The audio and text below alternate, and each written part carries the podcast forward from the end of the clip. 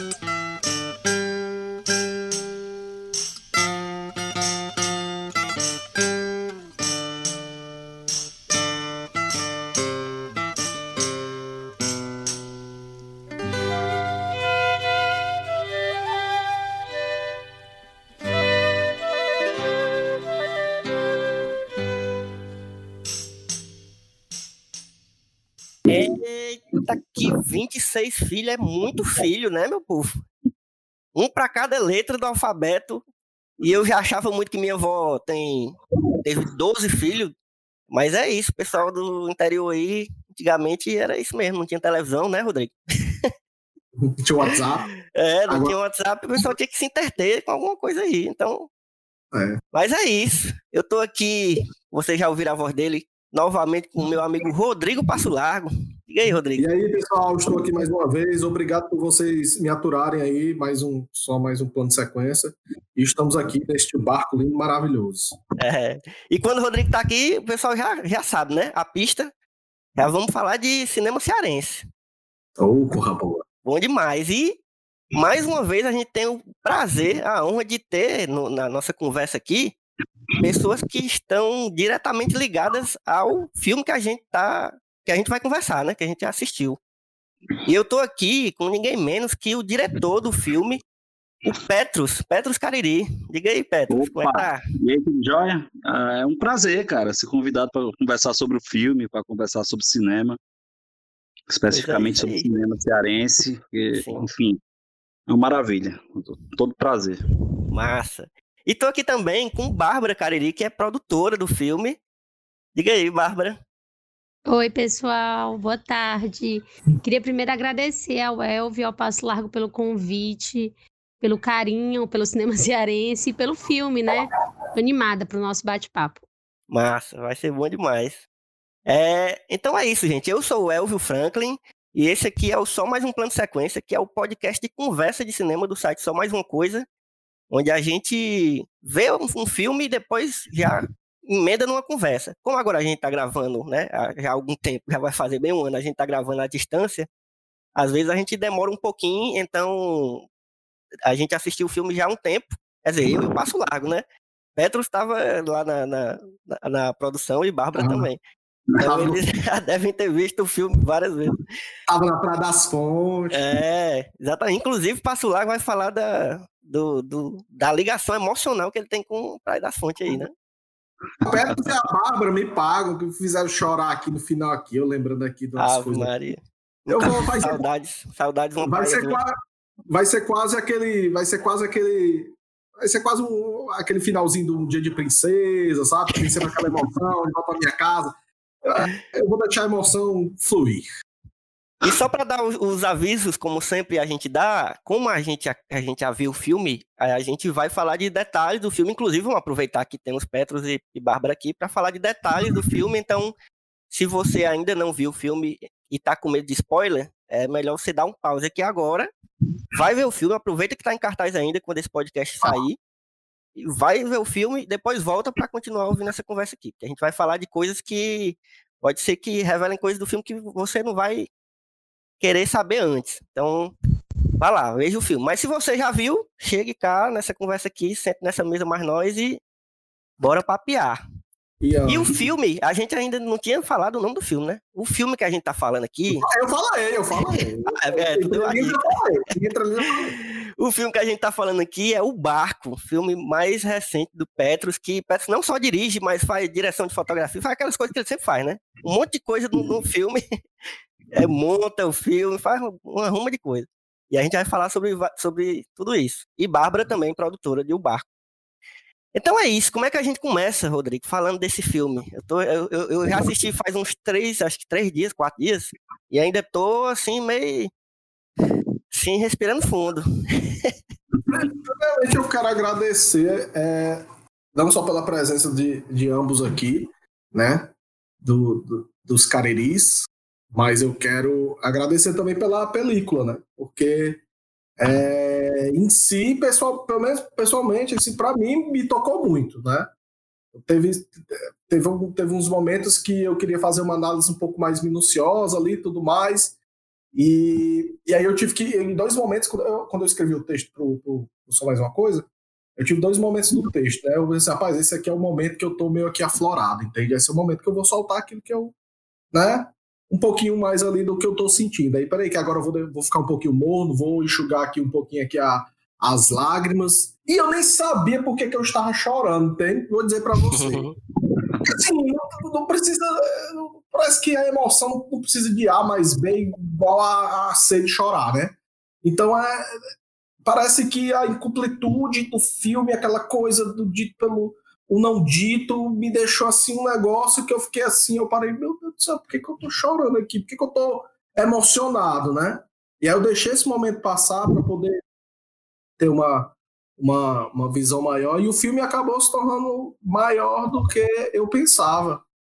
Então, é, é, é, e maior do que eu pensava, pois eu estava sentindo também, né? Então, é, eu quero agradecer pela, pela película e eu queria saber do, do do Petrus e da Bárbara, é, qual foi a, a, a, a diferença do, do. Qual foram as diferenças que vocês sentiram ao gravar o filme é, O Barco, comparado é, a outras produções de vocês? Assim, qual foram os desafios é, que vocês enfrentaram neste filme, tanto em produção, pós-produção, comparado a, a, aos demais? É, eu, vou, eu vou começar a responder essa questão.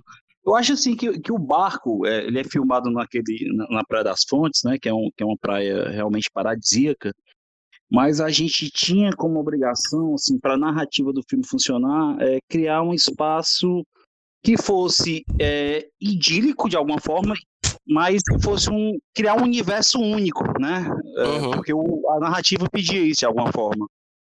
Então, a, a, grande missão que, que a gente teve com esse filme foi, e com o diretor de arte, né, que é o Sérgio Silveira, foi transformar a Praia das Fontes em outro lugar, né?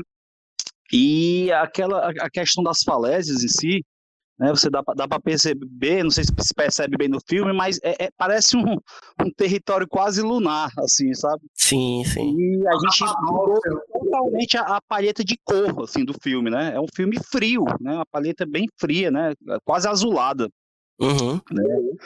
Com muitas variações de cor, mas tendendo para o frio. Então ficou um, uma praia, lógico, filmada aqui no Ceará e tal, mas é, teve gente que não reconheceu, entendeu? Assim, não, eu mesmo, eu mesmo não reconheci, não. Eu até, eh, quando eu tava assistindo, eu perguntei, Rodrigo, onde é? Porque o Rodrigo tinha falado eu, que, que, que, tinha uma ligação lá com o lugar onde tinha sido filmado, e eu, eu uhum. cheguei na metade do filme, eu disse, onde é, Rodrigo? Isso aqui que eu não tô reconhecendo, não. Pra mim é uma praia, sei lá, muito bizarra, assim, estranha, eu não reconheci, não. Estranha, né? Aí foi que ele me falou. E eu pro Diego, eu perguntei pro Diego assim, Diego, aquilo ali é Morro Branco, né? Aí ele é Praia das Fontes, né? Morro Branco, Praia das Fontes, né? Uns tirão. Sim, é, tudo coladinho. Uhum. Aí eu disse assim, rapaz, que incrível, né? disse assim, como é que vocês conseguiram fazer tudo aquilo ali, né? Eu disse, meu Deus, eu sabia. Assim, é uma coisa simples, porque eu passei muito tempo ali, né? Mas, mas é realmente. É, pa, é, é, para, é capadócico, entende? Assim, faz um negócio, né? Não, e, e assim, pra, falando do, do, já que a gente já começou falando da praia, eu acho um bom começo mesmo. Porque foi uma das coisas que eu, logo de início, já comecei a ficar meio cabreiro com o filme. Quando eu, vi, quando eu comecei a, a perceber aquela praia ali, um lugar muito bizarro mesmo, como eu já tinha falado, um lugar que não, é muito estranho. Porque parece um, uma ilha, sei lá. E aí, quando você vai começando a entender aos poucos qual é a, a onda do filme, o que está acontecendo, Aí você começa a, aí eu acho que reforça, reforçou para mim mais ainda esse sentimento de que é um lugar muito isolado mesmo, assim, onde aquelas pessoas estão ali vivendo.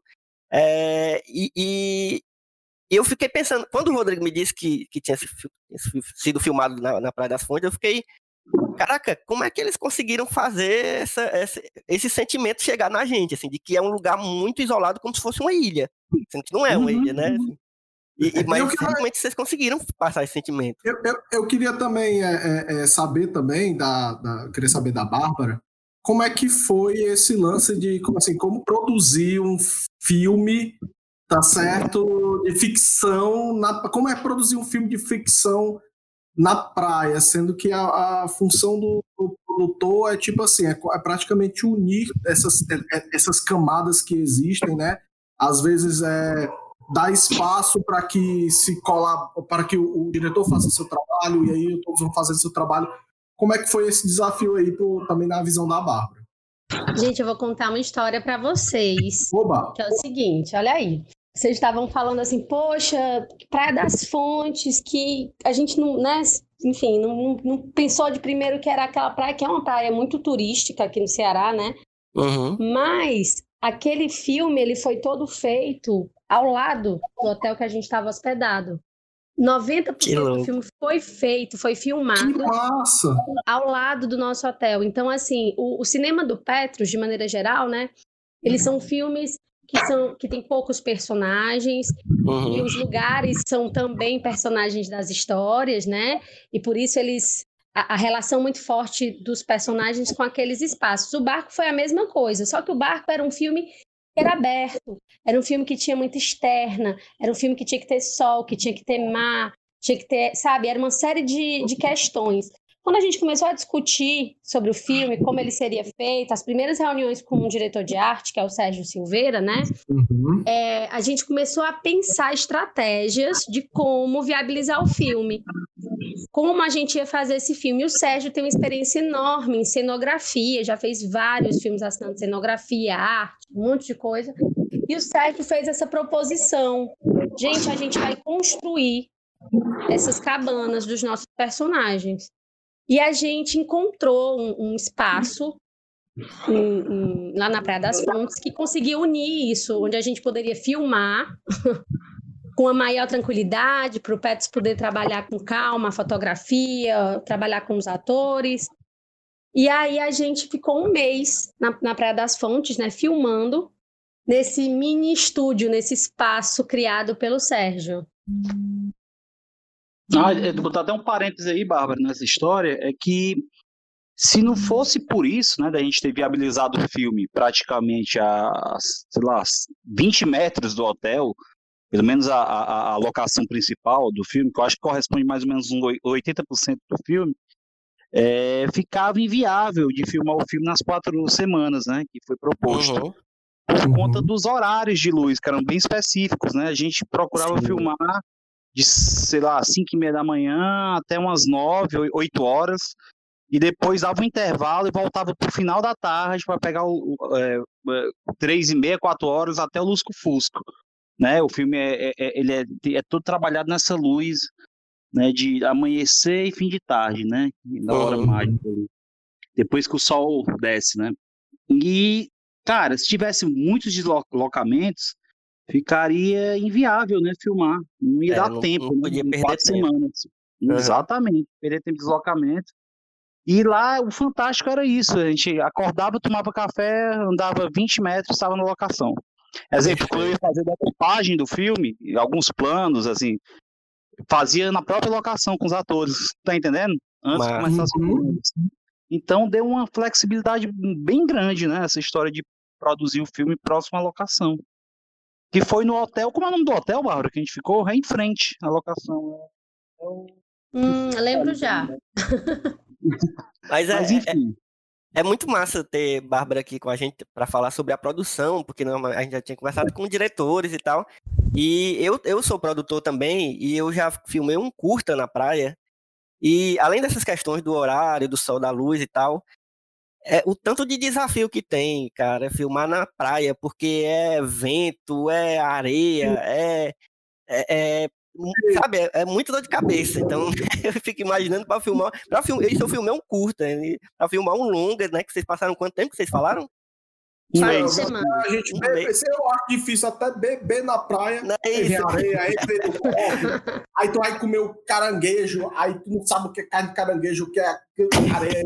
Aí ninguém sabe comer o caranguejo direito, ninguém sabe abrir as patas. Não. É Eu não difícil demais. E outra, o som, mano. Aí, aí, então, É isso, é isso que eu ia perguntar. É foda. som esse negócio. E aí vai, não sei o que, opa, tá, não sei o que. Ah, eu queria também fazer uma pergunta. Foi tranquilo é, a respeito lá da. É, é, com, a- é, com o pessoal do, do governo do estado, prefeitura, prefeitura do, do, do município, para conseguir os locais, isolar os locais. Foi tranquilo por lá, porque tem cidades às vezes que faltam uma banquinha e tal, tudo mais, mas, mas como é que foi? Foi? Precisou disso? Precisou de uma interferência assim? Pediu um ofício, pediu um negócio assim? Ou foi tranquilo? Todo filme a gente faz isso assim de praxe, né? Como a É, gente né? tava. É, de praxe, assim, mas ah, como a gente filmou na Praia das Fontes, ali no Morro Branco, e tudo aquilo é área ambiental, a gente Uhum. fez a solicitação, inclusive porque a gente colocou as barracas lá, então a gente precisava de autorização daqueles espaços, é, a gente mandou alguns documentos. É, depois que a gente terminou a filmagem, a gente fica responsável, obviamente, por fazer toda a retirada do material, limpeza da Uhum. área. Mas, assim, não houve problema nenhum. A gente, na verdade, sempre tem sorte, né, Petros, assim, é, Sim, de sim. maneira geral, porque a gente sempre consegue é, as- autorizações, há uma compreensão. Acho que o nosso estado tem essa compreensão do cinema, né, da cultura, Sim. da importância de contar as nossas histórias. E foi muito legal, porque quando a gente falava sobre a história do filme, as pessoas ficavam muito, muito felizes com a possibilidade, né, de, de ter aquele espaço, porque eles são muito acostumados a gravar novela lá, né? Todo mundo que a gente encontrava já tinha feito a novela. Lembra, É. Todo mundo comentava assim, ah, não, eu fiz. É, novela, novela, mas eles estavam muito animados com a possibilidade do filme, então todo mundo foi muito aberto. Desde os órgãos responsáveis até a própria cidade, que abraçou, que, é- que sabe que fez parte da equipe, que trabalhou com o Sérgio Silveira na arte, que trabalhou com a Lana no figurino, que sabe que colaborou muitíssimo com a produção, que fez parte do elenco. Então isso foi muito, muito importante para o filme. Que massa. Agora, Bárbara, só, só uma questão que ele falou, essa história da, da- de filmar na praia, eu lembrei também que, tipo assim, é, realmente até comer na praia é complicado, né? Pra você ir pra uma barraquinha e comer, dependendo do vento, é, é complicado. Mas, cara, filmar realmente, é, eu sabia que era complicado, que eu já tinha feito testes, mas era, foi muito mais complicado do que eu imaginava, entendeu? Assim, você imagina que de 5 em 5 minutos tinha que ficar limpando a lente, né? A maresia. Então, é toda hora embaçando essa lente, limpando, checando os filtros toda hora. Cara, vento, aí botando umas, umas, umas, umas, tapumes assim para segurar o vento, para desviar. Porque mesmo com equipamento pesado, tripé pesado, né? Enfim, para você ver, eu tinha três assistentes de câmera. Tinha um gaffer e mais dois assistentes, fora eu fotografando o filme. Toda hora checando isso, limpando, checando. Toda noite tinha que dar uma revisão no material de, de, de câmera. E som também, né? Porque o vento atrapalhava muito.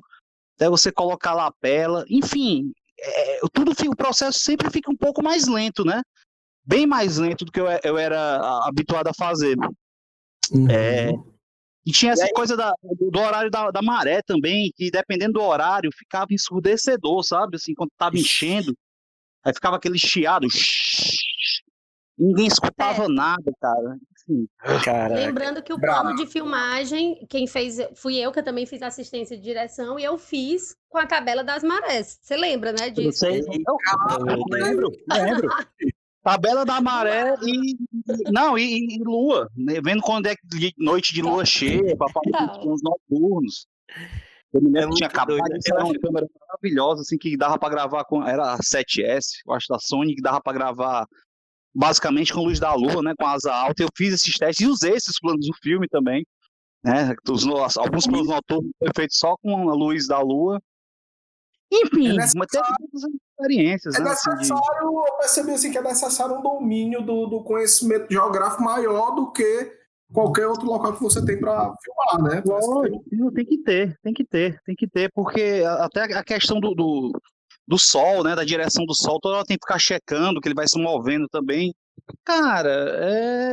deu um trabalhinho, deu um trabalhinho, porque é isso que você falou. Sol, maresia, vento pra caramba. E outra coisa, o mar ele cansa você ali na praia, sabe? A galera É. cansada. Sim. E andando na areia ali, né? andando na areia. Não, subindo falésia e descendo falésia. Pois é. Se eu cansei na hora que o filho lá tava subindo ali, quanto mais eu. eu, não- eu- Mas eu vou dizer uma coisa, realmente assim, é desafiador porque é, é, é diferente, por exemplo, de você vai fazer uma, uma filmagem jornalística, você vai fazer às vezes um, uma parte do documentário, que tem partes ali, né, no, por exemplo, na jangada, né? Mas assim, Sim, é sim. diferente quando você vai fazer um, um cinema, uma ficção, aonde tu tem que transformar é, a atmosfera do lugar, né? Em nenhum momento se fala é, a- a- aquilo ali é o ambiente né? Você Sim, quer deixar aquele ambiente daquele jeito e aí é desafiador porque é Não, é narrativa, né? Não, é isso. E, e muita coisa também, não, não muita coisa, mas muito muito CG, sabe? Para retocar, para tirar objetos de cena, para tirar lixo da praia que, não- que a gente não viu na hora, tirar catavento, tirar as casas que tá aparecendo no fundo. Tá entendendo? Muita coisa, é, duplicar a falésia, esse tipo de coisa, né? Muito CG também. E a- as pessoas não veem, óbvio, e, e é o tipo de CG que é na É não é feito pra você perceber, viu? A intenção é, é essa, né? Você não perceber. Mas que tá lá, entendeu? A gente teve que tirar na pós-produção, né? Eu acho massa, bicho, porque é, a, a galera que tá só vendo o filme, assim, que vai só ver o filme, que não, não- não se liga como é que funciona uma produção de um filme, assim.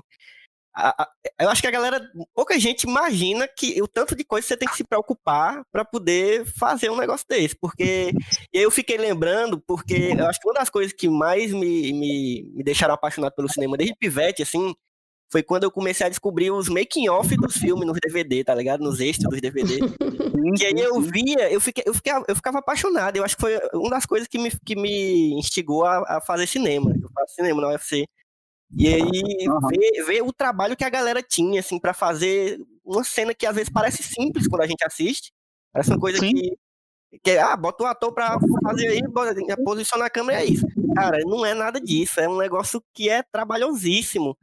E até, co- como vocês estão falando, até conhecimento de clima, de geografia, tem que ter tudo isso. E muitas vezes isso, isso, isso é tarefa do produtor, né, Bárbara? Assim, de, de ir atrás de saber se vai chover, a lua que vai ter, a maré, não sei o que, como tu estava dizendo. É muito massa isso, porque a galera não, não- não- dificilmente para para pensar como é, que é, como, é, como é trabalhoso, né? Nossos principais é. aliados para conseguir filmar, né? Como o falou, nas quatro semanas, conseguir o rigor que, que era necessário para o filme técnico e tudo mais, Sim. foi por conta dos pescadores que sentavam com a gente, explicavam tudo, com os Ah, moradores da região, que, sabe, essa história, por exemplo, do mar, eu lembro que teve uma semana que a gente teve que é, realocar uma, uma, uma data de, de sequência. A gente ia fazer umas coisas, aí não, não deu certo, aí o Petro sugeriu de colocar mais para frente. Aí, antes de confirmar para ele, eu tive que conversar com os pescadores para entender se era viável, se não era. Aí eles falaram: a lua tá, tá, tá crescendo, você tem que fazer antes, e, sabe? Então a gente foi sempre adaptando e organizando é, o plano de acordo com a natureza e o que estava ali, né, pra gente. Que massa. Olha, Tá, tá, me dando, tá me dando saudade de, de set, cara. Faz, faz mais de um ano que eu, não, que eu não tô num set. É cansativo, mas quando a gente demora aí, a gente sente saudade.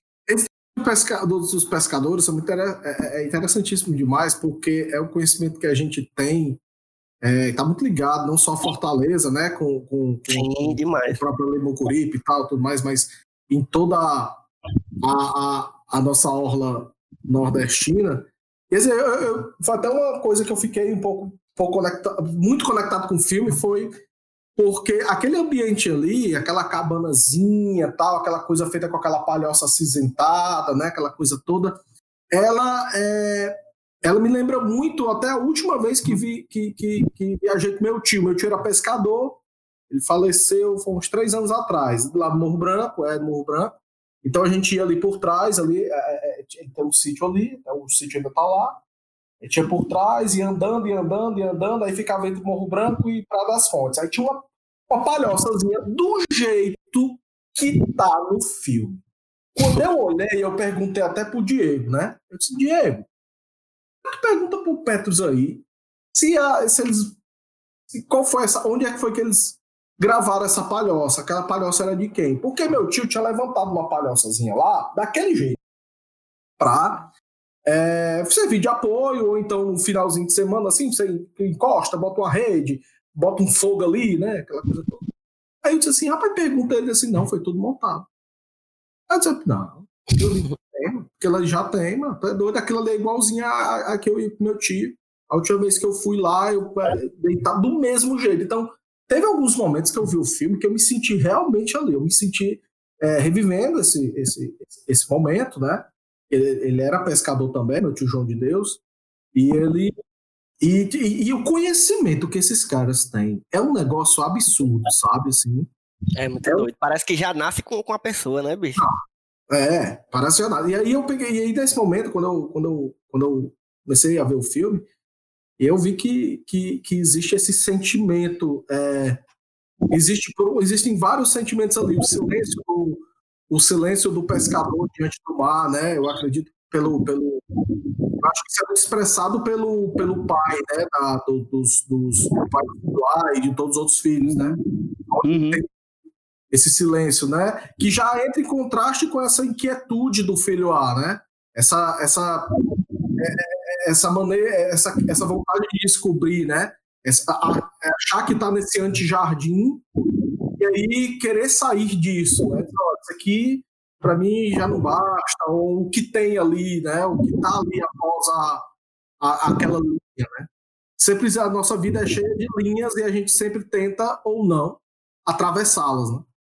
E, e, eu fiquei também porque o conto do, do, Carlos Emílio, ele é um conto. Eu, eu adoro a escrita do Carlos Emílio, sabe? Uhum. Eu acho a escrita do Carlos Emílio é, é hora robusta, é rica e ele, sabe, não é só isso, ele sabe usar. Ele sabe usar a arte da palavra, sabe? Assim, ele, ele realmente sabe.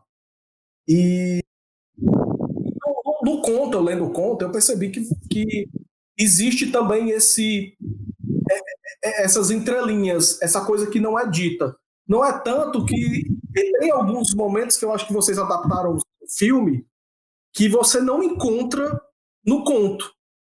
Mas que achei super interessante, porque como se eu leio o conto, eu realmente também não encontro algumas outras é, algumas outras coisas que gostaria de encontrar, mas o fato de não encontrar também deixa muito interessante. Existe essa essa essa tentativa de eu ter alguma coisa aqui, uma coisa, alguma coisa aqui. Eu só que eu queria saber como é que foi esse encontro, como é que foi o encontro do texto do Carlos Emílio até o, o, o a, a, feitura do roteiro, né? Como é que foi esse encontro aí? É, esse livro do Carlos Emílio, é, o Carlos Emílio frequentava né, a minha casa na década de 80, quando eu era criança, né, muito amigo do meu pai, do Rosenberg Cariri. E eu lembro que eu, eu me dei, eu me encontrei esse livro do Carlos Emílio, Orfos, né? Acho que no final da década de 80. O livro tinha sido lançado em 82, 84, enfim. Isso no final da década de 80 eu li o livro. Né? Eu folhei esse livro. E, enfim, teve um. Eu não entendia direito, era muito novo, não entendia bem assim, o, o, o, os textos, né, os contos, mas teve um que ficou, sabe? Foi o barco. Quando foi bem mais na frente, eu acho ali 2000, eu reli o livro reli o livro de, né? Eu acho que me encontrei uma vez com o Carlos Emílio, eu falei do Orfos, enfim. Ao reli. E o quanto barco continuou, sabe, ressoando forte assim em mim. Eu já estava começando a fazer cinema, já tinha feito alguns curtas. E depois do Grão, que foi o meu primeiro longa-metragem, eu, eu falei com meu pai sobre a possibilidade de, de, de adaptar esse conto Uhum. Um curta-metragem, um longa, enfim, fazer uma adaptação cinematográfica. Aí o meu pai gostava muito do, do, do, do, do livro do Carlos Emílio do Orfos, especialmente desse conto, O Barco, e falou, Petrus, é, é muito bom o conto e tal, mas como é que vai ser a adaptação disso, sabe? É meio inadaptável, né, esse conto. Enfim, aí surgiu dessa vontade de adaptar o inadaptável, né? Porque é difícil. Literatura e cinema são duas coisas distintas, né? Muito é. distintas. Uhum. E como é que é adaptar isso? Aí surgiu essa ideia de trazer outros personagens para dentro do mesmo universo, né? Você pega a Ana, né? A, a Ana que chega para contar as histórias, né? Que é um anagrama, né, Ana? E ela chega para ah, contar as histórias, ela é uma representação mítica da deusa Inanna, né? Que é uma antiga deusa mesopotâmica, que era associada ao amor, ao erotismo, né? E ela tem o dom da palavra, né? De fabular, né? Um pouco também como o Sherazade também, né? O dom da fabulação. Sim, de contar as histórias. Então. Contar as histórias, né? Mil e uma noites, enfim, tinha toda essa, essa, essa, essa coisa.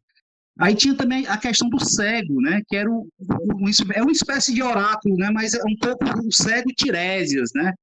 Uhum. É, é, é, baseado nisso, né? E, enfim, a gente foi todo criando, criando um universo mítico, né? É, junto ao ponto, né? Criando esse universo, ajudando a construir essas, essas essas, como é que a gente chama? A gente, não são buracos narrativos, né? É preenche, é fazendo esses preenchimentos narrativos, né? Porque no, no, conto não tem, né? Não tem diálogo, não tem, não tem fala, enfim. E tinha uma questão também de da Ana, né? Ser o, o, o motivo né, do, do, de acordar o ar, entendeu? O resto do que ele já tinha isso dentro dele, né? Mas para uhum. conhecer uhum. o mundo, para né, se aventurar pelo mundo, se aventurar além mar.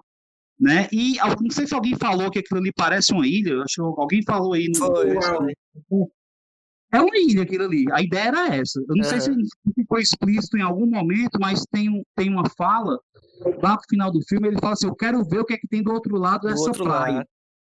Do outro lado, é. tem mar, ele vai andando e vê mar, do outro lado. Eu não explicitei, eu devia até ter construído melhor essa história. Mas é uma ilha assim. A, única saída por, daquele lugar é pelo mar. Não tem outra saída. Porque se você parar para pensar, ele quer além do mar, porque não tem como ir pela terra. Tu tá entendendo? Não tem saída pela uhum. terra. Se não fosse uma ilha, ele podia sair andando ali e descobrir o que é que tem para lá. Mas não. Não ia ser o barco, ia ser o carro, né? a, bicicleta. Pois é. é. Enfim, enfim, e é isso, cara. E construir esse universo todo e com essas referências místicas que a gente conseguiu colocar e criar essa personagem Ana que chega trazendo uma espécie de cinema também, né? Aquilo, Sim, quando a gente é pensou aquela cena, eu e o Firmino, o Rosenberg, quando a gente pensou aquilo, a gente pensou numa espécie de cinema. Sabe, a coisa da lanterna mágica, das luzes, do, sabe, do, do, é, todo iluminado por fogo, né, por velas, um cinema aquilo ali. Eles estão vendo cinema, um cinema com, Muito bom. com, com a fabulação, com o poder da fala, né? Porque e... o, é, o cinema é, nada mais é do que, para mim, assim, né? Eu vejo muito como uma, uma continuação dessa, dessa, dessa coisa que é inerente do ser humano, que é o, o contar histórias, né? Contar histórias. Sim. Desde que existe ser humano, o ser humano conta história um pro outro, contra os mais velhos contra o mais novo. E, porra, genial isso aí, bicho. De, de, não, não, é. é essa, todo, essa... todo, todo filme parte a partir dessa ideia, sai a partir dessa ideia de, de da fabulação, da palavra, né? Mas... É sempre é, é, é, mexendo com isso. E se você perceber, na, na, quando ela está contando a história, tem alguns efeitos de som, tu tá entendendo? Assim, de reverberações, sim, sim. reverbes, que é isso. Tem um pouco dessa brincadeira também com, com a metalinguagem do, do, da coisa do cinema em si, sabe? E é, o cego também, né, toda hora nessa espécie de oráculo, contando, falando, fazendo uma, uma, oposição ao Pedro, né, que não, não fala. É um pescador, que é uma coisa que pescador fala, fala pra caramba, né? É. É, pescadores lá que eu conheci, na Praia das Frutas, eles contavam histórias maravilhosas, assim, de pescarias épicas. Um que se perdeu num bar, passou dois dias, foi encontrado no Iguape. E eles falam, né, são muito efusivos, né? Sim. Fala, foi meu tio. Pedro não fala, né? não fala. Pedro não, fala, não, abre, não, abre a boca. Teve uma tragédia na vida dele, que ele que fala bem rápido, a gente não explica muito o que é. Aham. Mas ele meio que perdeu uma filha ali no começo do filme. Sim, sim, é. E fica no ar, fica uma coisa assim no ar, você não sabe, pô, será que essa mulher pode ser a Ana, essa. Né? Enfim. É, eu fiquei pensando também. sim. É, fica assim, mas eu não, eu não explicito, não. Eu acho que cada um tira isso. Não, mas é melhor ainda assim deixar isso. Cada um tome sua narrativa. Porque eu, eu, eu acho que se eu até explicitasse mais algumas coisas, eu ia trair a natureza do, do conto.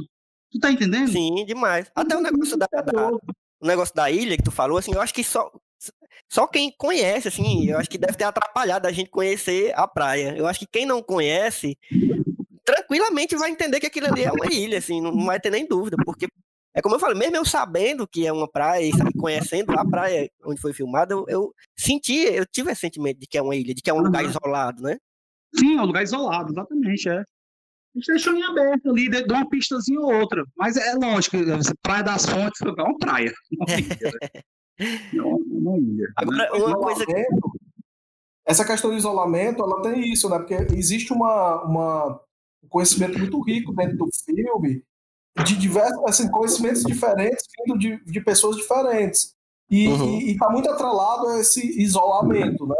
É como os, os eremitas, quando precisavam de é, esclarecimentos, é, pensar sobre a metafísica das coisas, né? Adentravam o deserto, ficavam em grutas, tudo mais, e você percebe que cada um tem a sua espécie de isolamento. Eu acho que a pessoa que mais tenta quebrar essa essa roda é, dessa engrenagem é o filho A. E aí Sim. eu achei, eu acho eu achei super interessante, eu sei se se a Bárbara e o Petrus é, é, concordam comigo, é porque vocês aí vai o spoiler, quem escutou escutou, quem não escutou vai porra para assistir o filme que tá no Dragão do Mar, aqui em Fortaleza, e no Shopping Benfica, né? É Dragão do Mar Shopping Isso, Benfica, né? isso. É, é. É? Alô? Isso, correto, correto. Eu não escutei. É Dragão do Mar Shopping Benfica, né? É. Isso, isso, correto. Ah, é porque eu não tinha escutado. É, e, e, e que assim, vocês tiram a letra com maior frequência. Quem vai embora vai ser a letra com maior frequência do nosso alfabeto brasileiro, o nosso alfabeto, do, no- nossa língua portuguesa, né? Romântica é a letra A. Isso me lembrou um livro de Jorge Perec, de 1986, que por coincidência eu acho que é o mesmo ano do, do livro do Afos, do, do, do, do, Carlos, Emílio, do, do- Carlos Emílio, eu acho. Eu acho que é o mesmo ano. Que é o, o, o, o, o livro é justamente uma investigação que acontece no livro, pois sumiu a letra E. A letra E sumiu. E o livro todo é escrito sem a letra E, que no francês é a letra mais Cara, é, atuante. O livro foi todo escrito a letra E. Se você pegar o livro do Jorge Pérez, o sumiço, daqui da, aqui a, da língua brasileira, é, deixa eu, eu pensava que o meu, o meu tava caindo. Se você for pegar o livro O Sumiço, aqui ele demorou 10 anos para ser traduzido esse livro, certo? Mas ele também não tem a presença da letra E, a não ser que seja o nome do autor, né? Jorge Pérez.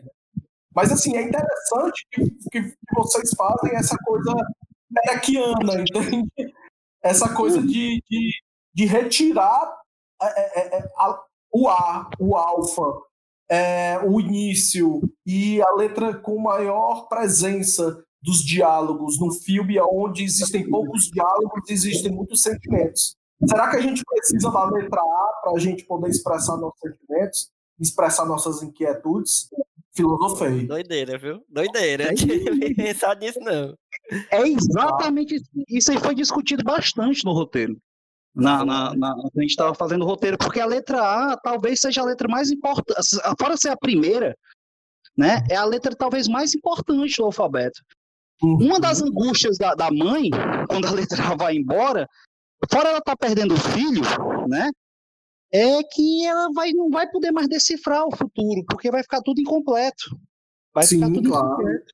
Isso é, é para ela é aterrorizante. Ela não, não- ela não vai conseguir mais ler o futuro. Vai ficar faltando a letra A, que é o, fi- o filho dela, o primogênito, tudo. E outra coisa, todo aquele mundo que ela, ela, né, ela tem um cuidado ali com aqueles filhos e tal. Você vê que, que só quem ainda circula mais ou menos fora da, da, da casa ali é o filho, é a letra A. Aquele mundo vai ruir, vai acabar de alguma forma. Tu tá Uhum. entendendo?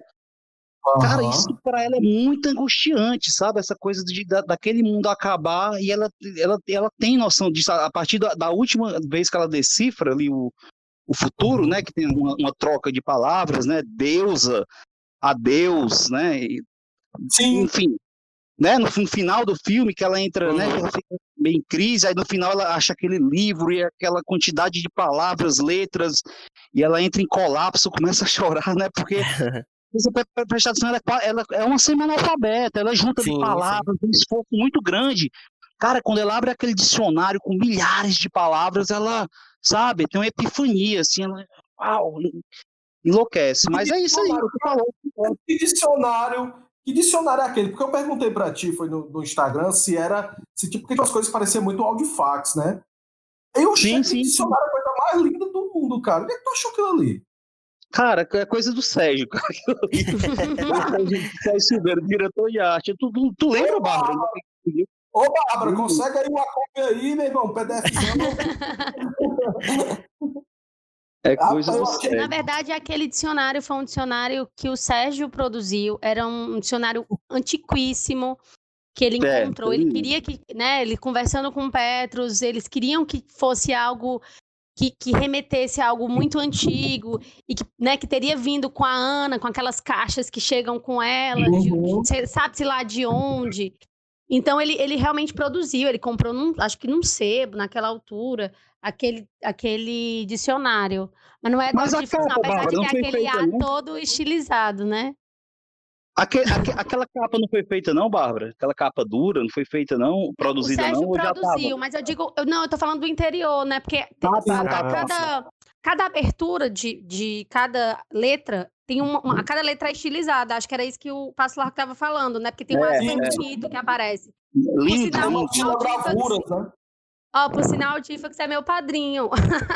Sério? Cara, É, o Petros, o Petros não estava dizendo assim, ah, nossa casa nos anos 80, todo mundo andava lá, então. A Audifix é meu padrinho. Ah, É verdade, Bárbara. detalhe. Olha, e assim, e tem, e tem um, um- um fato curioso que eu pensei agora aqui. No começo do filme, se fala, fala que, que, que ela teve contato com, com uma cartilha, né? Que foi a única forma Sim, que ela sim. de encontrar. E aí, no final do filme, ela encontra um dicionário, que na verdade é um conjunto daquilo, na verdade seria um, um- um- uma evolução da cartilha, né? Expansão, é, é. Assim como ela também expande, olhando para os filhos e fazendo sílabas e depois palavras, né? Pela posição Uhum. lá, dos filhos e tudo mais, ela encontra a personificação desse ato através dos dicionários, que na verdade são a, é a sua cartilha dinâmica, né? Sendo, sendo Não, dinamizada. mas- mais, mais do que cartilha, porque, tipo assim, a, a maioria das cartilhas mais simples, ela tem ali as palavras e tudo, palavras simples, mas não tem o que significa, né? E o dicionário vai bem além. Ele, fora É. as palavras em si, e, tem todos os significados, né? Que é bem diferente, né? Você saber o que ex- exatamente significa cada palavra, né? O poder de cada palavra, né? Então, uma outra ligação forte, assim, com, com conto, é essa coisa da palavra, da letra, quando, da, da- assim, tanto com conto como com a literatura em si. Essa questão forte com a palavra, né? Com a letra, com a- o poder da palavra, né? É interessante. E, e- o filme e eu- é adaptado de, da literatura, né? Não, exato, exato. Veio dele, veio daí. Não, e, e- e tu pode até falar mais, Rodrigo, que eu sei que tu, tu se liga muito dessas coisas. É como o, o Petro estava falando aí do poder da palavra, né? E como está muito, é, muito ligado a tudo no filme. Porque a- muitas mitologias, muitos povos antigos tinham, tinham essa coisa da palavra como uma coisa mágica mesmo, um negócio é, ligado à, divindade, às vezes. Eu sei que tanto Que povos começa da Europa quanto da África tinha essa, tinha essa coisa em comum, da palavra, não só a palavra escrita, né? A palavra falada também, a oralidade, Sim, mas sim, também sim. a palavra escrita como uma coisa que, que era divina, assim, um negócio, né, mágico mesmo. Eles até falam assim que, que na verdade a, a, a, a, a, a palavra escrita meio que é, ela é importante para o registro, né, história e memória, mas ao mesmo tempo é, exclui, pois, pois ela não abraça o tamanho que existe da força da oralidade. E eu percebo Uhum. que existe muito isso no filme. Que a oralidade é um, é um, é um momento muito presente. Até o- a oralidade através do silêncio, no caso do Pedro, né? Que Sim, eu, sim. eu, eu, eu acho que o silêncio, como no filme me falou muito, assim como a incompletude. Quando eu falei, eu, eu terminei e falei com, com o Diego, eu disse, cara, que filme é a incompletude dele, o que ele também não é falado, o que, esse, o que, o que não é falado, O que não é falado diz um muita coisa, né? diz muita coisa e me causa um vazio, mas não me causa um vazio como se fosse, caramba, isso é um buraco no filme. Pelo contrário, é um vazio Uhum. como um sentimento. Parece que, que o filme, o barco, ele me fez com que, é, assim como a gente nomeou, por exemplo, saudade, um conjunto de sentimentos que causam uma saudade, né? Que é uma palavra até é, é uma palavra até praticamente única, né? no é. nosso É, é vocabulário. única, né? não tem Parece- tradução. Pois é, parece que a inquietude, né, ela virou, sim, também um sentimento, que é um misto de outros sentimentos que eu não consigo explicar, mas que eu estou sentindo e eu estou chamando isso dessa inquietude. E essa, essa, essa coisa que me deixa horas melancólico, hora inquieto, né, e, e- e esse sentimento. E principalmente no final do, do filme, que eu vou dizer, que cena, viu? Lindo demais. Tu é doido. Rapaz, eu- quando, eu lembro, quando eu lembro dessa Ou cena, Rapaz, como é que vocês gravaram? Não dá nem volta- vontade Olha, eu de. tava conversando com o Diego, o Diego disse Quase que eu foi uma das cenas mais complicadas aí, né? do- Não, foi brabo. A Bárbara lembra bem dessa do- filmagem aí. Dessa cinematografia sua. Foi tenso. Aí, Tenso. como é que foi gravar aquilo ali? Estabilizar aquele negócio lá em cima. A Bárbara lembra. Eu acho que ela pode até falar um pouco. assim. Conta aí, conta aí. Se filmar, Você tava, se Bárbara, filmar lá? na beira do mar já era complicado, filmar no mar Ave Maria. transformou assim num, num grande desafio. Mas assim, a gente é para fazer, a gente realmente fez aquela cena, foi nossa última ou penúltima diária. De fato, a gente deixou para filmá-la no final porque a gente sabia que, que ia ser um desafio para a gente. A gente fez uma equipe super reduzida é, para fazer aquilo, porque até porque não, não, não precisava, assim, era equipe de câmera, direção, né, Petros? E o Sérgio, que estava Uhum. lá com a gente, com aqueles dois atores que eu não tenho nem palavras para descrever a coragem deles, né? O, o? Rômulo, ele é o Sim. próprio filho A, assim, de uma a, a, a Samia idem, assim, de uma coragem os dois, de uma Sabe, o Petrus conversou com eles assim baixinho, ó, pessoal, a gente vai fazer assim, não sei o quê, eu preciso que vocês fiquem aqui deitados e tal. E eles olharam assim pro Petrus agora. Podemos? É agora? E, sabe, porque de fato não foi uma cena fácil de ser feita. E a gente é, gravou exatamente quando a gente estava entrando no mar. E bom, quem já andou de barco sabe como é entrar no mar. O barco ele fica quicando, assim, né? Saltitando. A gente tava todo mundo. E a cena que aparece no filme, inclusive, é essa, né, Petrus? É dessa É, ele, sai, né? Da onde cai, né? É, você, é, o barco levanta, você consegue ver isso no plano, inclusive, né? Uhum. Mas foi Cara, um senhor desafio. Assustadora, porque eu me lembro que tava no meio da- do plano e eu comecei a me desequilibrar, eu tava segu- segurando a câmera, tava todo Não. traqueada a câmera, com os cabos de aço, enfim, cara, e, e- e o que tava subindo, não era a câmera com, com tripé, não, tava subindo, é- é- era. É tipo uma, um- uma casinha que tem assim no barco, uma- como é que chama aquilo ali? Convés? Cabine. A A cabinezinha. cabine, É. é, a cabine de- Cara, subiu. Aquilo ali su- su- ficou subindo, assim, entendeu? Quicando com a gente lá em cima, cara. E eu falei, cara, eu vou morrer, eu vou morrer, eu vou cair no mar, vou morrer. Eu comecei a gritar. Lembra, Barco? Volta, volta! Não, o som Nossa direto disso Aí é um. Gente, libera. os atores, os atores lá embaixo, assim, eles quicando, assim, também, em silêncio, sabe? Como se estivessem dormindo ali. Eu falei, cara, eu fiquei- meio envergonhado, assim, com com o meu escândalo de voltar, fiquei, eu me segurei um pouco. E, mas, cara, eles ali, cara, quicando, pá, saía. A, a Sam falou que ela saía, assim, no chão e pá, caía. Pá, lógico, pouquinho, 10 centímetros, 5 centímetros, mas ela quicando ali com A agonia é grande. Aquilo ali. Não, caí, disponibilizem esse make-off, por favor. Não, eu caí no chão. Eu caí sentada. Meu Deus. Eu caí sentada, eu só escutei o Petros gritando: Não cai, não, que eu já tô caindo aqui! Aí eu calma! Gente, vocês têm que disponibilizar isso aí. Esse making Não, mas off o maravilhoso. Eu sei que foi uma loucura, cara, esse dia aí. E, enfim, aí o cara perguntou assim, o capitão do barco, vamos Ah. fazer outro? Não, acabou, já deu, é Deus me livre. Tá ótimo. Aí tem o pessoal que fala, "Mas, Pet, balançou demais. Vai ficar lindo na telona esse balançando, vai dar mais... É bacana pra caramba mesmo, ficou, ficou incrível, incrível. Eu, É. eu, eu fiquei pensando exatamente isso. Rapaz, será que eles filmaram mais de uma vez isso aí? Porque não, é- não deve ter sido fácil, não. Uhum. Agora, gente, tem um negócio que eu, que eu tava querendo falar faz tempo do, que eu acho incrível no filme, assim, voltando pro, pro pra roteiro e tal. É, porque eu gosto muito de cinema de gênero, gosto muito de fantasia, de Uhum. é, cinema de gênero no geral, né? E eu, eu achei muito doido como vocês conseguiram fazer um filme que não tem monstro, não tem é, nada que seja assim muito explícito, mas ele tem um- uma coisa de um onírico assim e, e quase um realismo fantástico.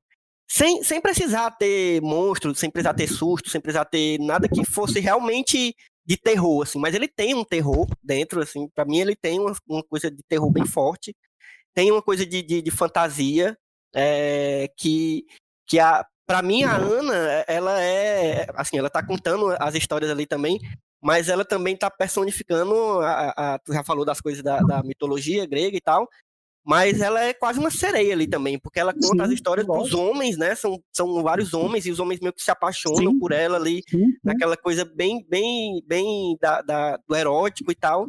Cara, e, e para mim, eu fiquei pensando, como é que eles conseguem fazer um negócio que é que é que não tem monstro, não tem, não tem a fantasia explícita visualmente falando, mas pra mim tá muito claro que é um realismo fantástico, assim, que é um é uma fantasia. Não, mas é isso aí que tu falou, cara. É, é- a ideia era essa, assim, desde o começo. Porque o, o conto é fantástico, né? Então a gente não pode- poderia fugir muito dessa natureza. Uhum. É, a gente sempre trabalha com orçamentos mais curtos também. Então essa questão de efeitos, é, a gente sabia que era só para retoques, para coisas simples. Então a gente optou pelo, pelo, pela palavra, cara. Fabular essa coisa fantástica e, e fazer isso nos sons, no, tu tá entendendo? Uhum. E, e, na verdade, deixar só o clima. Tudo é, só- é só sugerido, né? Sim. Aquela cena lá que a, que a Ana, no final, no final não, no começo do filme, que você vê ela abrindo a boca e né, você tem um som, um som de mar, assim, da boca dela ali no grito do pescador. É isso, né? Eu acho que essa, essa explosão de som de, de palavras, né? A gente até tava pensando na época do som design criar isso, assim, várias palavras saindo assim bem rápido, via som. E a gente achou melhor uma sugestão. Né? Mas é isso, assim, o cinema que eu faço, ele, é- ele é muito calcado nisso, no, no- no cinema fantástico, um, um tipo de Uhum. cinema que eu gosto muito de fazer. A partir do Mãe e Filha, eu acho Mãe e Filha, o Clarice a- e o Barco, né? Sim. Há dois anos atrás. É um, é um tipo de cinema que eu gosto, sabe? E é, e é um tipo de terror que ele, ele mexe um pouco com alegoria também, tá entendendo? Sim, sim. E é um cinema que eu gosto bastante de fazer. Quando eu vejo esse tipo de cinema também, é, eu, eu- eu me interesso bastante por esse tipo de cinema. Né? Até vi um filme Ah, ontem, bem interessante, pós-terror, né? Ah, pode falar. E quem foi que fez o, o som do filme? Som direto do filme foi o Yurus Viana, que é um, um técnico de som que a gente trabalha há muito tempo, e a mixagem e a edição de som foi o Érico Paiva, o Sapão, que a gente também trabalha, eu acho que trabalha desde o meu, de- desde os meus curtas, eu trabalho com ele, e foi um momento que a gente, a gente passou um, bom tempo, assim, criando, sabe, o som design do filme né? Porque tem coisas ali que você pensa que, ah, isso é um som de mar, mas não é um som de mar. É um som de mar junto com o vento, junto com a camada de som grave a tantos hertz, fazendo uma cama. Tu tá entendendo? Isso é que é a, Uhum. a questão do som design, né? se você criar, né, todos esses sons e criar um, assim, criar um, uma espécie de, de universo assim pro, pro filme, Uhum. um universo sonoro, né? Pedro. E lógico, muito, muito trabalho.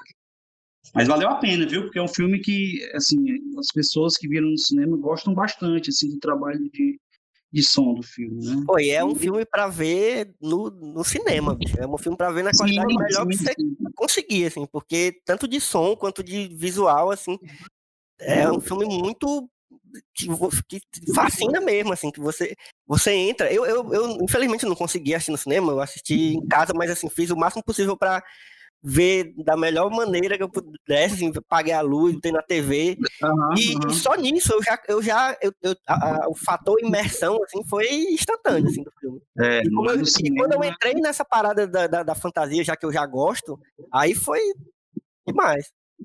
uhum. falar, não queria falar. Eu vi que tu tava. Bárbara? Oi, não, era só para complementar, na verdade, porque Petros né, falou do Yuris e falou do Érico, Sim. mas tem também o João Vitor, que fez um trabalho importantíssimo de, da trilha Sim, trilha filme, sonora né? Essa- esses três, assim, fizeram um trabalho muito bom. Inclusive ganharam prêmios, né, Petro? João Sim, Vitor é ganhou um- o prêmio de trilha, Érico ganhou. Foi um trabalho muito, muito especial, assim, deles. Um, um bom encontro, né? Tá aí, a trilogia sonora de trilogia sonora aí de Pés Cariri, né? Fazendo a, trilogia da morte aí. Não, Mas, mas, cara- é- essa questão do som, assim, todos os filmes que, que eu faço, só a imagem, né? Assim, essa parte técnica e conceitual é uma coisa que eu trabalho bastante, assim, com muito afinco na, na, na pós-produção e antes também, né? Porque tem que ser pensado antes, não adianta querer resolver Sim, sim. depois, né? Realmente não dá em boa coisa, não. Mas eu sempre trabalho muito nisso, muito, muito mesmo. E pessoal, é, deixa eu fazer uma, uma pergunta aqui. E aí, como é que está aí essa corrida? É, como é que foi essa corrida para o filme ser lançado, né, no circuito? Porque é complicado, né? Nesse período é, que ainda estamos pandêmico, mas tem prazo, tem tudo. E se vocês vão submeter o filme aí a outros festivais, se ele vai tentar uma vaga aí para o Oscar, como é que vai ser aí, hein? Bom, a Bárbara? gente tá. A gente né, lançou ele no dia 5 em sala de cinema, 5 de novembro, em salas de cinema. A gente está bem feliz, na verdade, com o retorno que está vindo, assim, não só da, da crítica especializada de cinema, mas do público que está Uhum. conseguindo ir acompanhar, ir às salas. Claro, é, as sessões é, têm um número reduzido de, de pessoas por conta de todos os protocolos, mas está sendo muito importante a gente ter esse retorno. Uhum. E o filme já cumpriu, na verdade, essa carreira de festivais dele. Ele já, já essa, essa etapa já foi cumprida. E a próxima etapa que a gente vai né, fazer é começar a colocar ele, enfim, nesses em, em, é, em VOD, sabe? Nos sites, para que as pessoas consigam ter acesso a esse filme agora sim em casa. Uhum. Vai ser o próximo passo da gente. Acho que agora em 2021, no começo do, do ano, a gente já vai, o filme já vai estar disponível em streaming. Não é isso, Petro? É isso, correto, corretíssimo. Olha aí, Mas é, é- é um super desafio esse lançamento, saibam, não é fácil, Imagina. mas está valendo a pena. né? É, não, é complicado, porque acabou que uma série de filmes brasileiros se acumularam, os Uhum. filmes estrangeiros estão exatamente. todos parados, esperando uma, uma liberação maior das salas. Então, nessas distribuidoras grandes, todas estão estão com os filmes parados.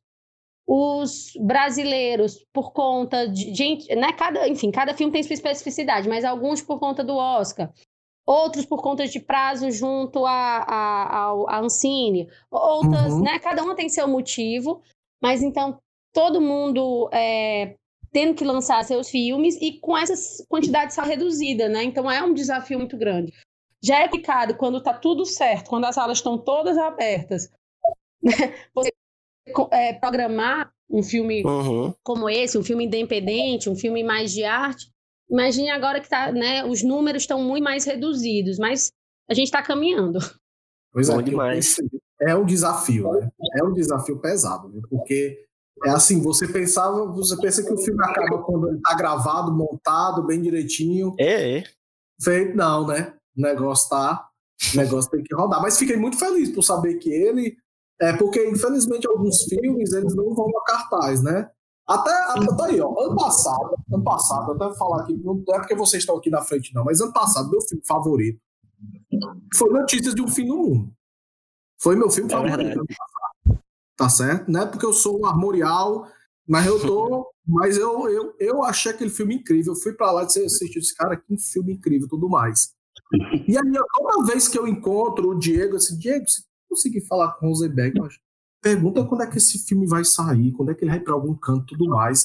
Aí teve agora uma sessão, se eu não me engano, foi no Centro de Artes UFF. Aí na hora que eu teve uma, teve a exibição dele, né? E teve depois o bate-papo, eu acho que foi lá. Se não me engano. Aí na hora que eu cheguei em casa para assistir, ele já tinha passado. E é um filme que eu gostaria muito de ter, de, de tipo, eu terminei de assistir o filme hoje, eu vou amanhã assistir de novo. Entende?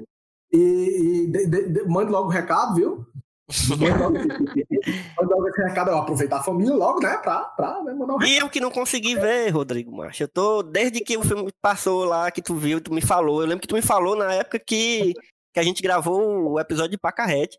Tu me falou que tinha visto o filme e eu, putz, eu não consegui ver. Aí tô aqui até agora, doido pra ver. sabe- tu acha que o filme, ó, um filme, tu acha assim, meu irmão, o que, que o filme? O filme tem o Mickey Mouse, o, o- Michael Jackson, o, o- o- arraial de canudos dentro de um reisado, gravado na capital, que é a capital do Brasil, deveria ser ali mesmo, o dragão do mal ali mesmo, foi certo, seu pai fez certo, é, é ali mesmo, o palácio deveria ser ali mesmo.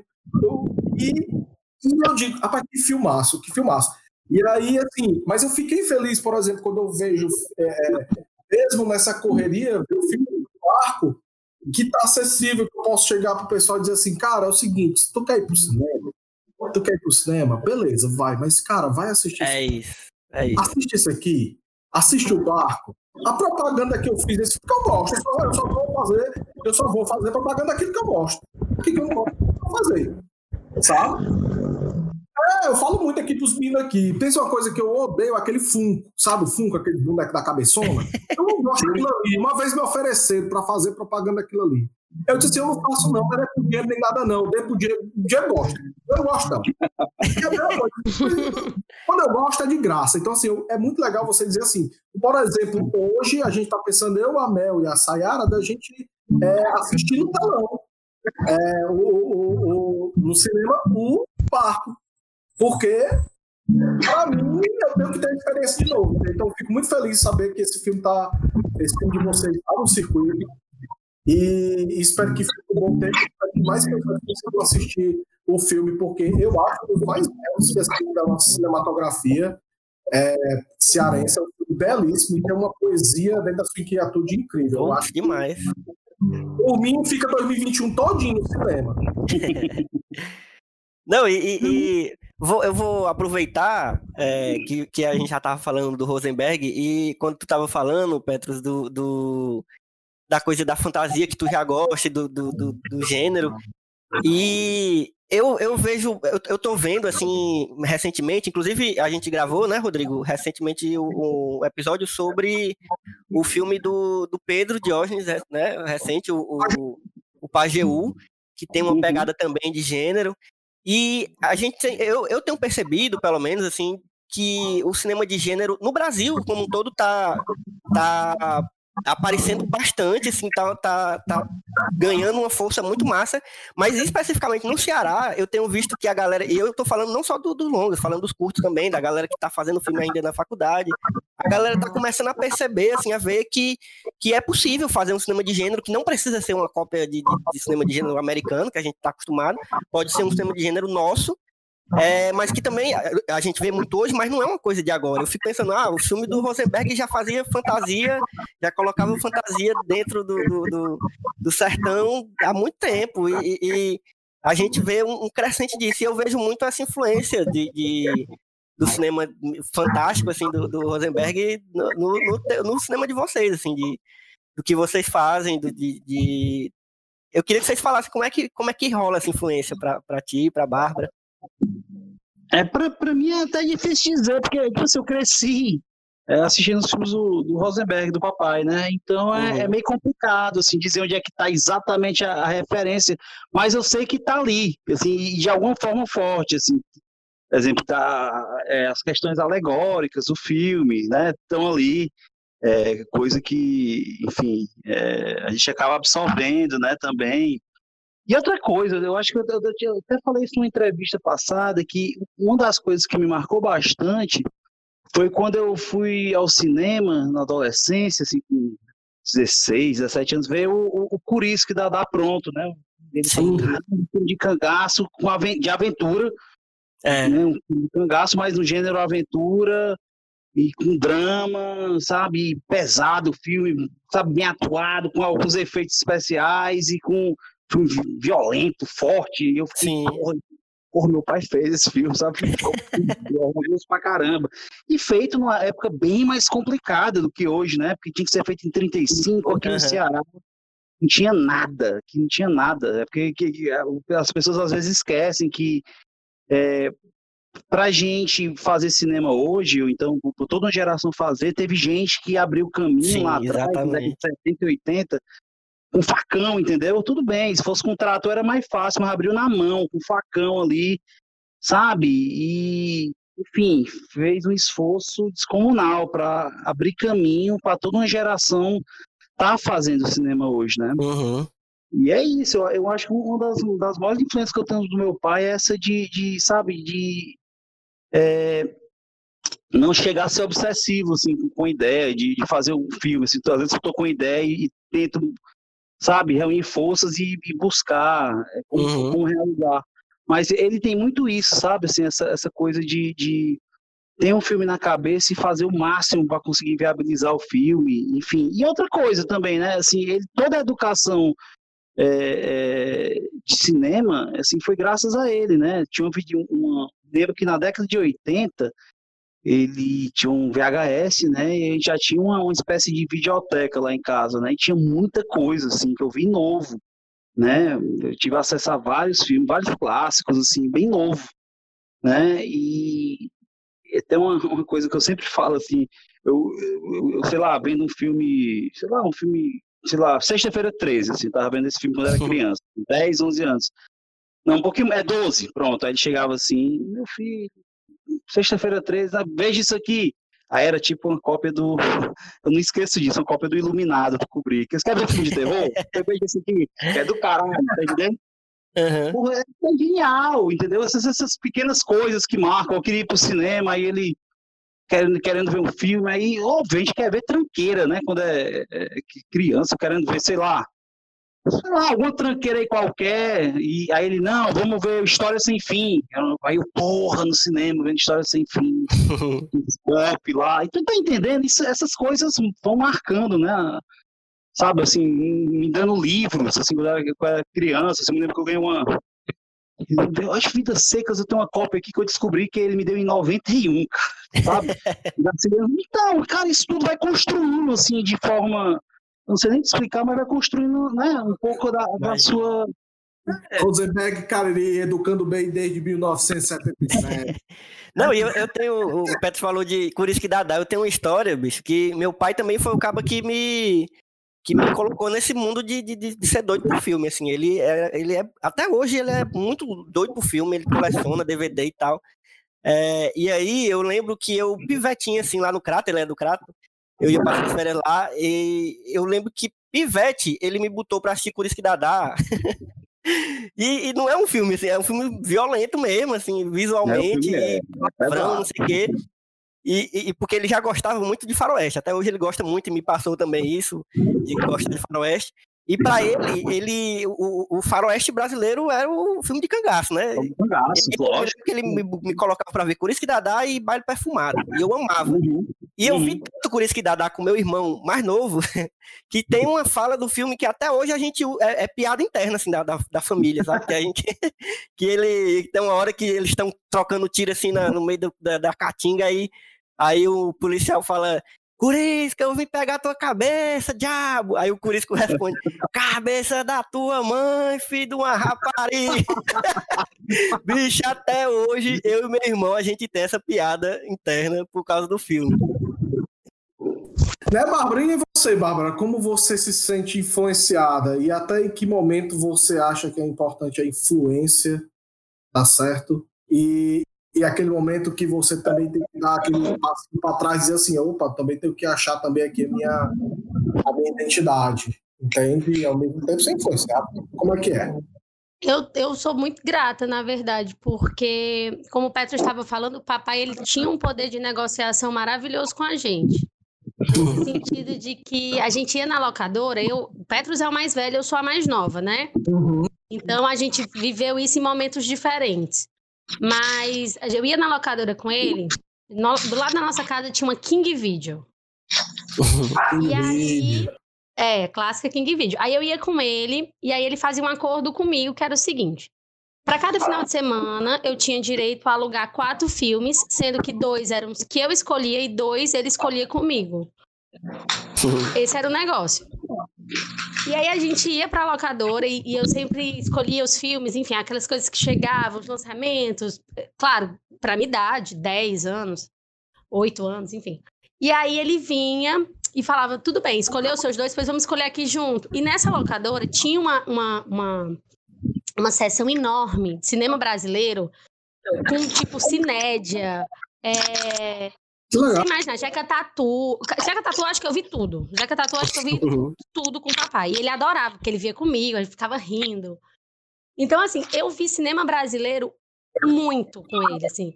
Tinha essa negociata da locadora, mas tinha, como o Petros falou também, isso, assim, ele viajava bastante e trazia muita coisa pra gente. E ele gostava mu- muito de instigar, sabe? Então, assim, eu lembro de ter visto... O meu filme, por exemplo, favorito do Glauber, até hoje, é o Idade, é, Idade da Terra, e eu lembro de ter visto com o papai muito nova. Lembro de ter di- digerido na altura muito quase nada.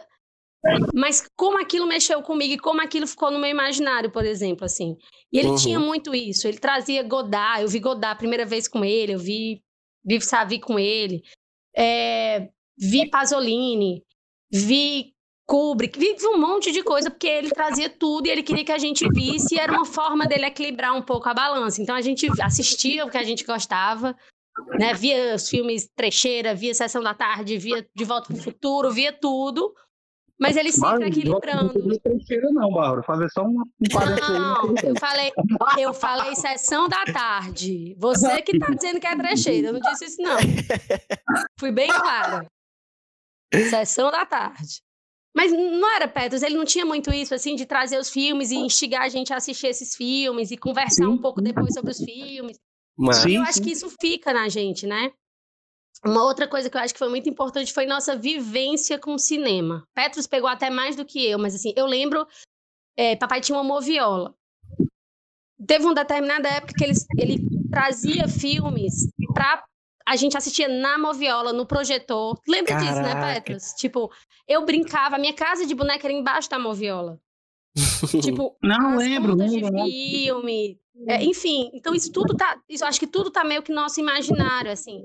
E Sim, algo, eu lembro. obviamente. Ô, ô, Ah, Bárbara, só um parênteses, você falou da Moviola, eu lembro que quando é, a TVC teve uma época, em algum momento da década de 80, que jogou fora, cara, todo o arquivo que ela tinha de 16 milímetros, né?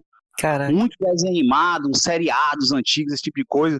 Eu acho que o Audifax chegou a recolher junto com outra material. pessoa esse material. Foi, eu E foi lembro um disso, fato. que ele trabalhava lá na TVC, ele fazia abertura Exato. de, de programa pra Uhum. TVC. E foi uma parte desse material de desenho animado lá pra casa, sabe? Sabe? Gato Félix, enfim, foi umas, umas cor de pica-pau. Cara, e eu via isso em 16. Ele me, me, o papai me ensinou a mexer na moviola.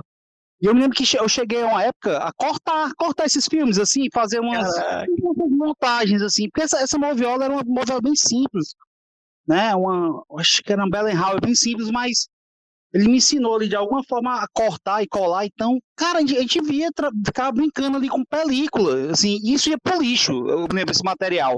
Eles estavam jogando na rua, assim, pro lixo mesmo. Foda. E com Olha coisas aí. da própria TVC, enfim, pra você ver como a gente tem esse problema aqui com preservação, né? Que hoje tá. Sim. É, memória, preservação é bem.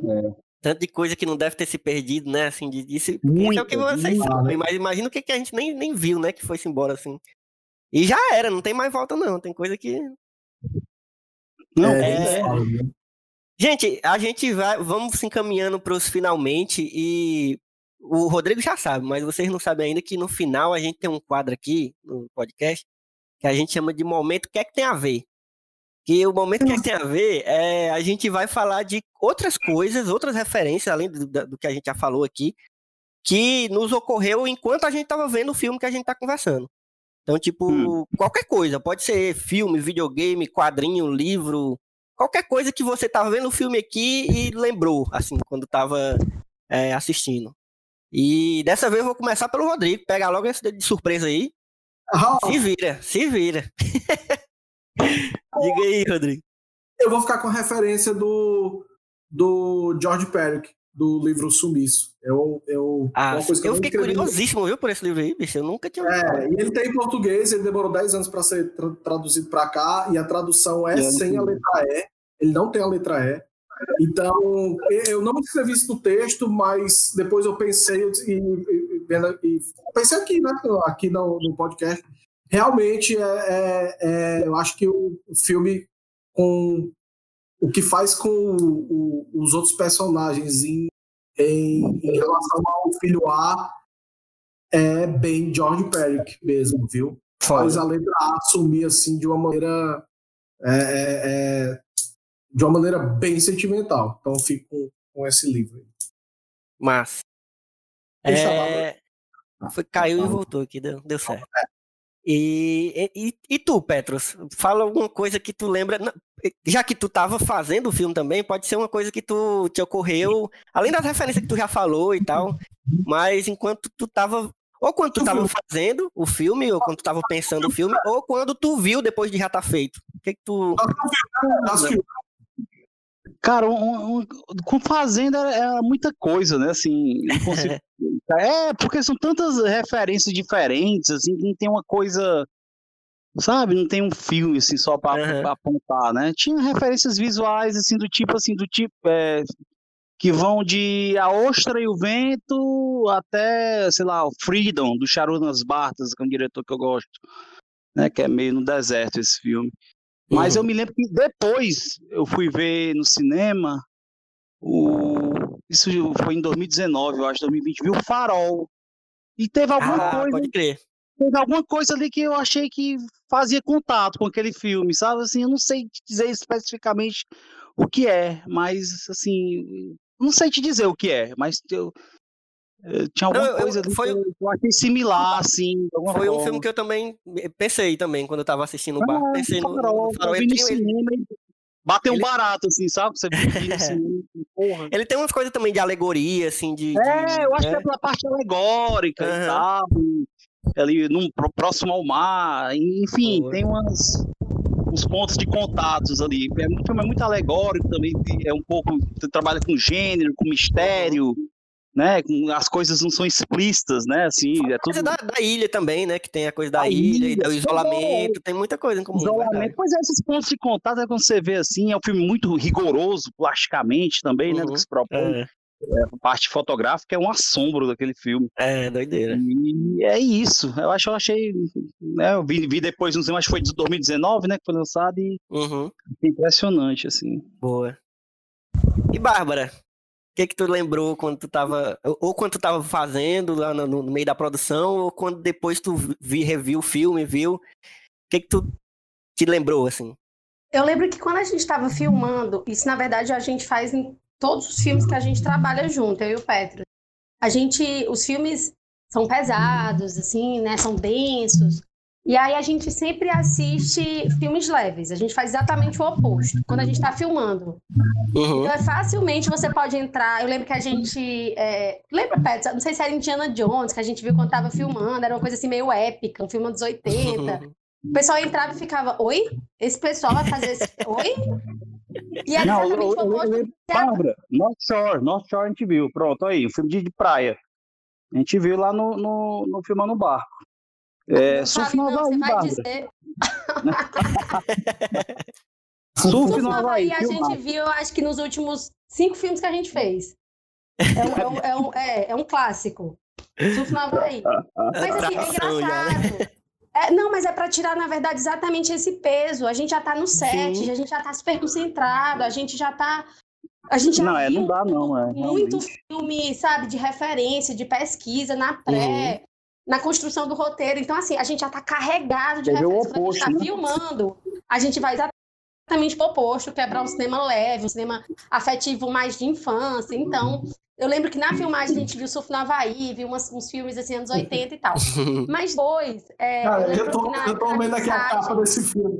Eu tô vendo a capa desse filme, Bárbara. Quem não Realmente. viu, assista. Quem não viu, assista. Eu tô imaginando O rapaz- vocês. O rapaz mora no. Texas, ele quer surfar. Ah, é isso que eu tô pra dizer.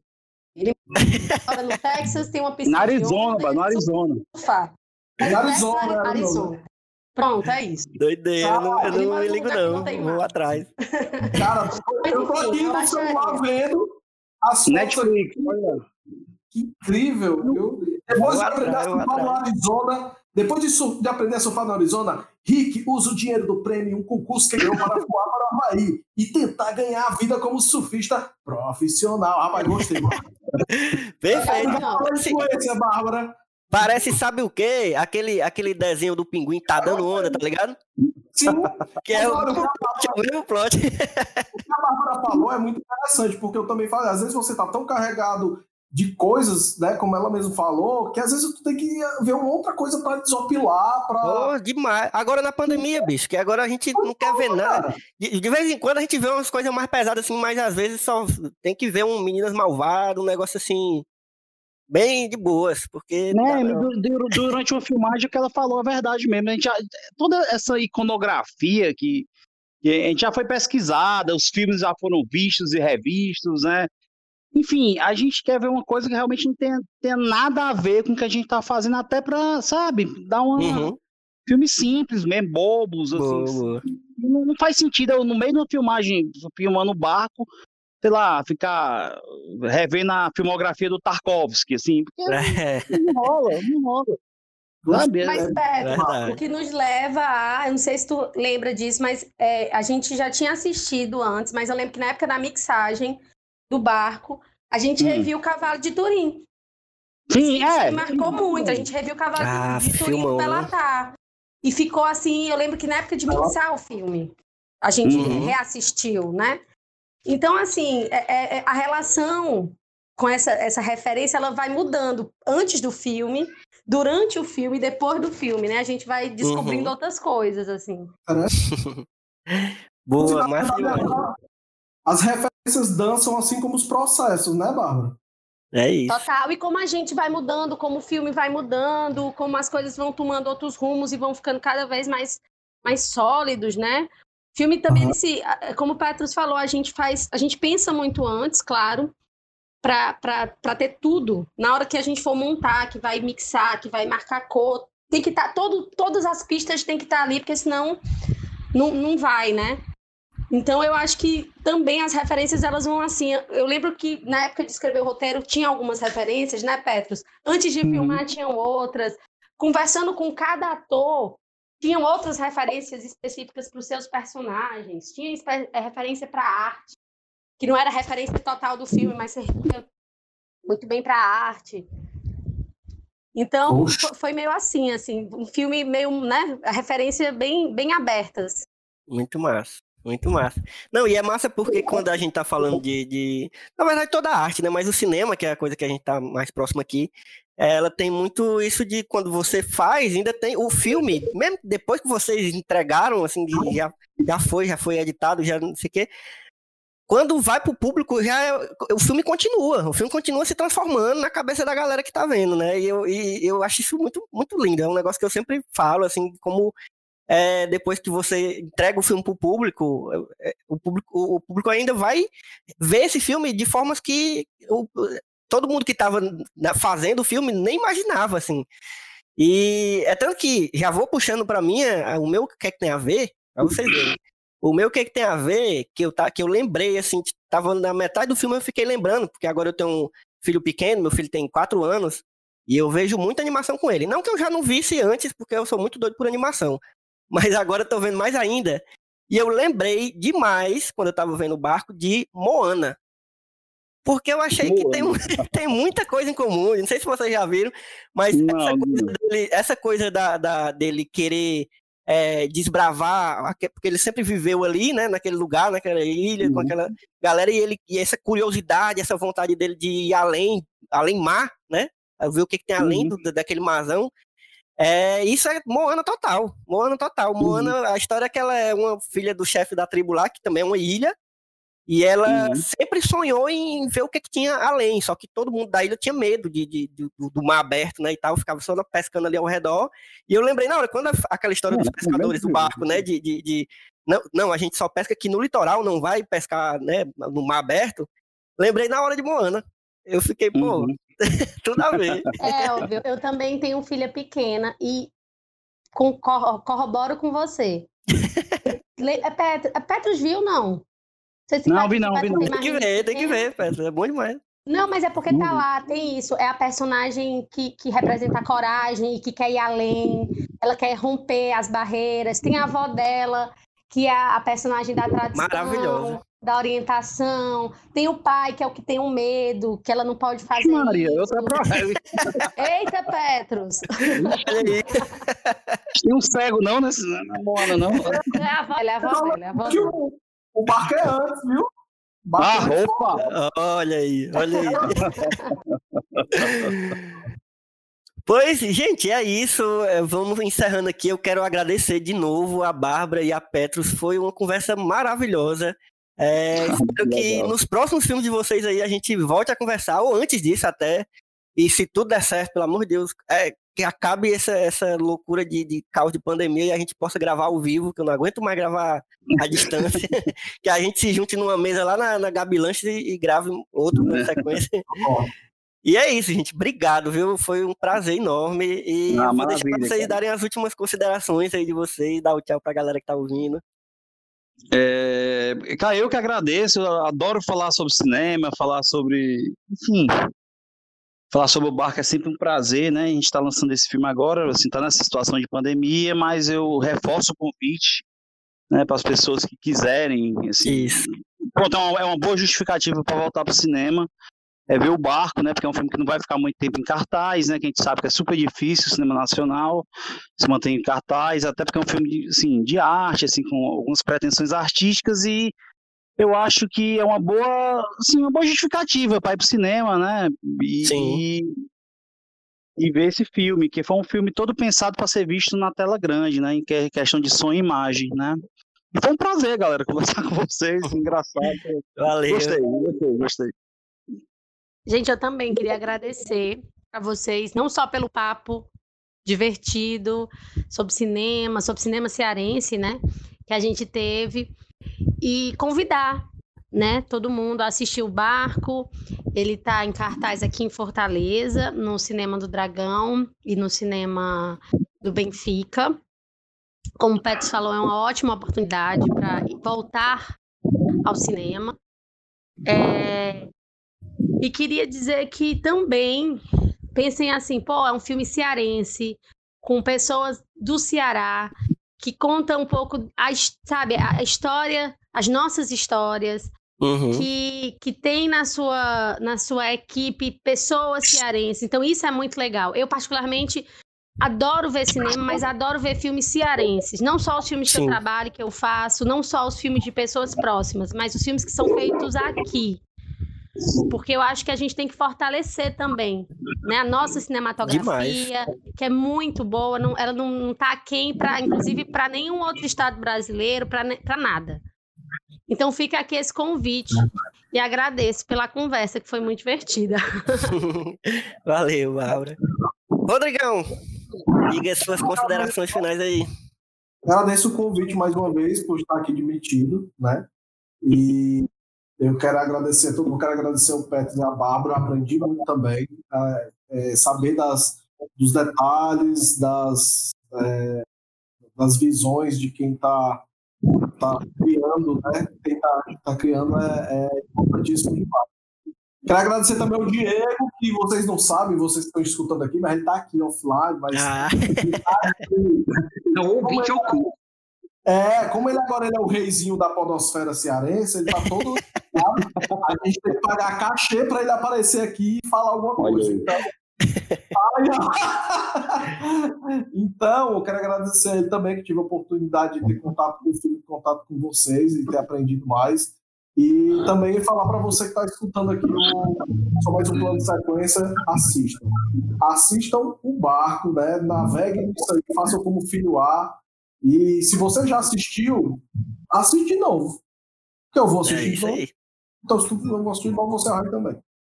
É isso mesmo. Pois é isso, gente. A gente vai encerrando por aqui. Se você quiser encontrar mais episódios do, do Só Mais Um Plano Sequência, você fica de olho nas redes sociais do site Só Mais Uma Coisa. A gente tá no Instagram e no Twitter como arroba site Smook, né? Smook é a sigla de Só Mais Uma Coisa. Arroba site Smook no Twitter e no Instagram. E é lá onde você vai ver ah, onde saem os nossos podcasts, que além desse podcast tem outros podcasts, tem podcast de série, podcast de trilha sonora. E tem os nossos textos também, que são incríveis. Inclusive, o Rodrigo já falou, o texto sobre o barco foi ele que escreveu e tá a cor mais linda. Então, recomendo que você vai lá, dá uma olhada no texto do Rodrigo e dá uma olhada nos outros textos que estão saindo lá no, no site. Que tá. Todo dia sai coisa nova lá, sai coisa sobre é, filme que tá em cartaz, sobre filme antigo, sobre série, enfim. Tem um monte de coisa lá.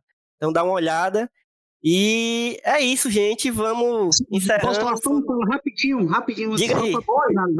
Não, só queria agradecer, assim, porque eu li a, crítica do Rodrigo e porque eu gostei bastante da crítica que ele fez uma, assim, que poucas pessoas fizeram, mas fez uma relação muito forte com a, o conto, né, do caso Emílio, né, e Sim. é uma coisa, que- uma crítica que fala muito da- do, do conto em si, eu achei legal ele ter ido atrás disso, ver o conto, ler o conto e, sabe, eu acho que é uma das poucas críticas que fala do filme em relação ao conto, assim, faz essa conexão mais forte. Eu fiquei, pô, super feliz quando eu li. Gostei pra caramba. Cara, Viu? Valeu, valeu mesmo, assim. isso é muito importante, assim, escutar isso. Obrigadão mesmo, viu? Fico muito feliz. Massa, massa. Gostei, gostei pra caramba da crítica. Gostei mesmo, assim. Massa. Foi bem interessante, bem interessante mesmo. Eu acho que foi uma das poucas que, que sabe, tentou, sabe, fazer essa ligação, assim, essa conexão de forma mais coesa e forte, assim. Viu? Show. Pois é, gente.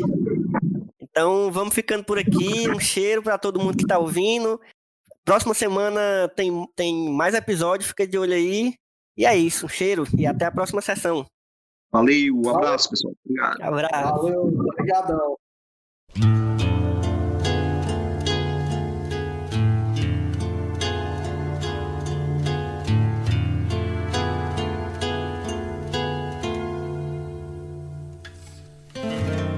As velas do Mucuripe vão sair para pescar. Vou mandar as minhas mágoas das águas fundas do mar. Hoje à noite namorar, sem ter medo da saudade, sem vontade de casar. As velas do Mucuripe vão sair para pescar. Vou mandar as minhas mágoas das águas fundas do mar. Hoje à noite namorar, sem ter medo da saudade, sem vontade de casar. Calça nova de riscado paletó de linho branco que até o mês passado lá no campo ainda era flor sob o meu chapéu quebrado sorriso ingênuo e franco de rapaz novo encantado com 20 anos de amor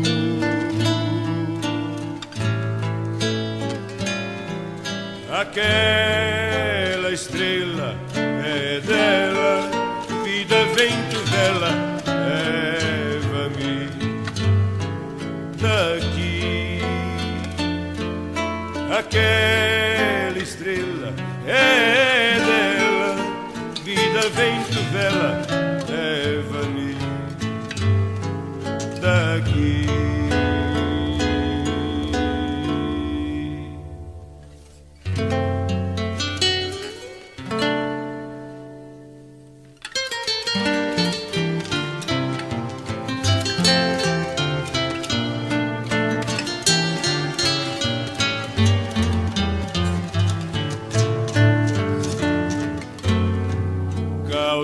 nova de riscado, paletó de linho branco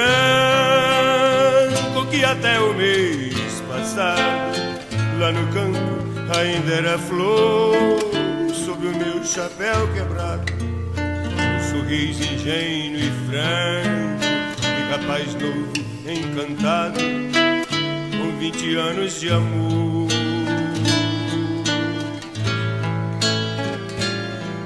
aquela estrela é dela, vida, vento, vela, leva-me daqui. Aquela estrela é dela, vida, vento, vela,